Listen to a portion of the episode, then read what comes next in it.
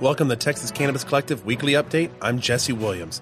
This update is brought to you by Thrive Apothecary. Thrive Apothecary offers an experience truly unique from anything else in Texas, a full service cannabis solution that is doctor owned and offers customers every level of cannabis legally available in Texas. Visit thrivetx.com for more information. Oak Cliff Cultivators is a sponsor of Texas Cannabis Collective and Lone Star Collective. Oak Cliff focuses on quality assurance with their hemp products while providing customer service to help you discover cannabinoids to meet your needs. For more information on their products' quality or to shop online today, visit www.oakcliffcultivators.com or contact them at info at oakcliffcultivators.com. And Austinite Cannabis Company. Austinite Cannabis Company is an Austin, Texas locally owned family operated producer and seller of handcrafted cannabis products such as CBD, CBG, CBN, and Delta 8 made from hemp in Texas.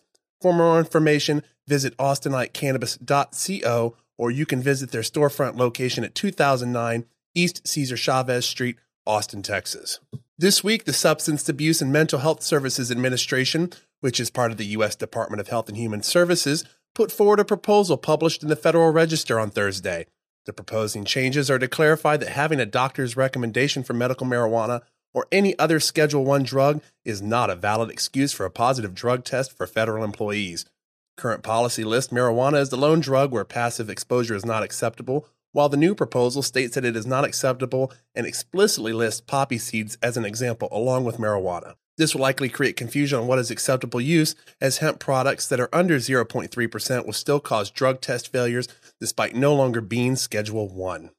This comes on the heels of the U.S. Navy informing its sailors that using Pepsi's new Rockstar energy drink is off limits as the new drink containing hemp seed oil will result in positive drug tests for marijuana. Despite that the hemp seed oil barely contains traces of CBD and likely very little traces amounts of THC if any at all, the Navy War College is pushing the notion that the drink will definitely cause positive drug screenings on service members and that despite the legality of hemp in the US, the substance is off limits for service members.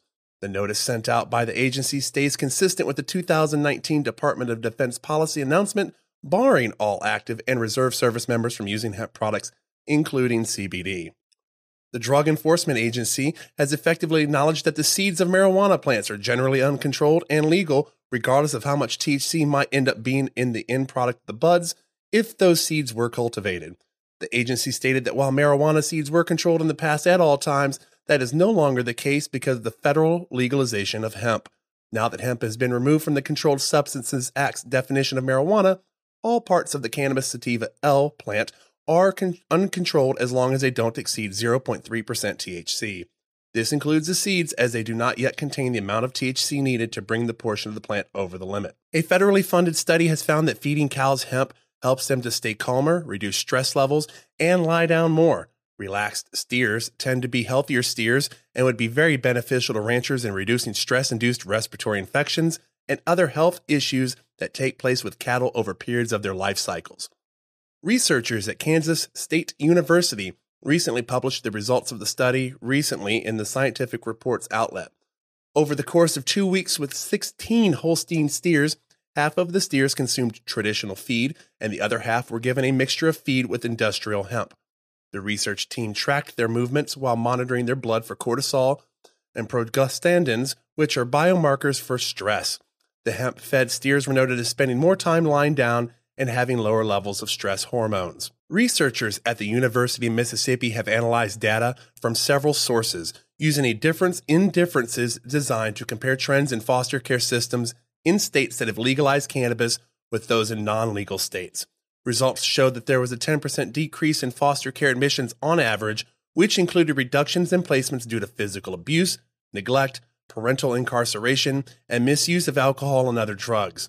The authors of the study state that our most conservative estimates imply that legalization causes at least a 10% decrease in total admissions to foster care, with larger effects in years further after legalization and for admissions into foster care due to specific child welfare concerns. This comes after a recent announcement by a U.S. District Judge in Texas that they had lost faith in the Texas Rangers sex trafficking investigation involving a state foster care system and was turning the case over to the federal investigators. In mid March, allegations surfaced about potential abuse and even sex trafficking involving girls who lived at the refuge in Bastrop, according to a letter from a state employee filed in federal courts. I am Jesse Williams, and that will do it for this week of review at the Lone Star Collective and Texas Cannabis Collective. Catch it every week and visit texascannacode.com to subscribe to the articles as they appear.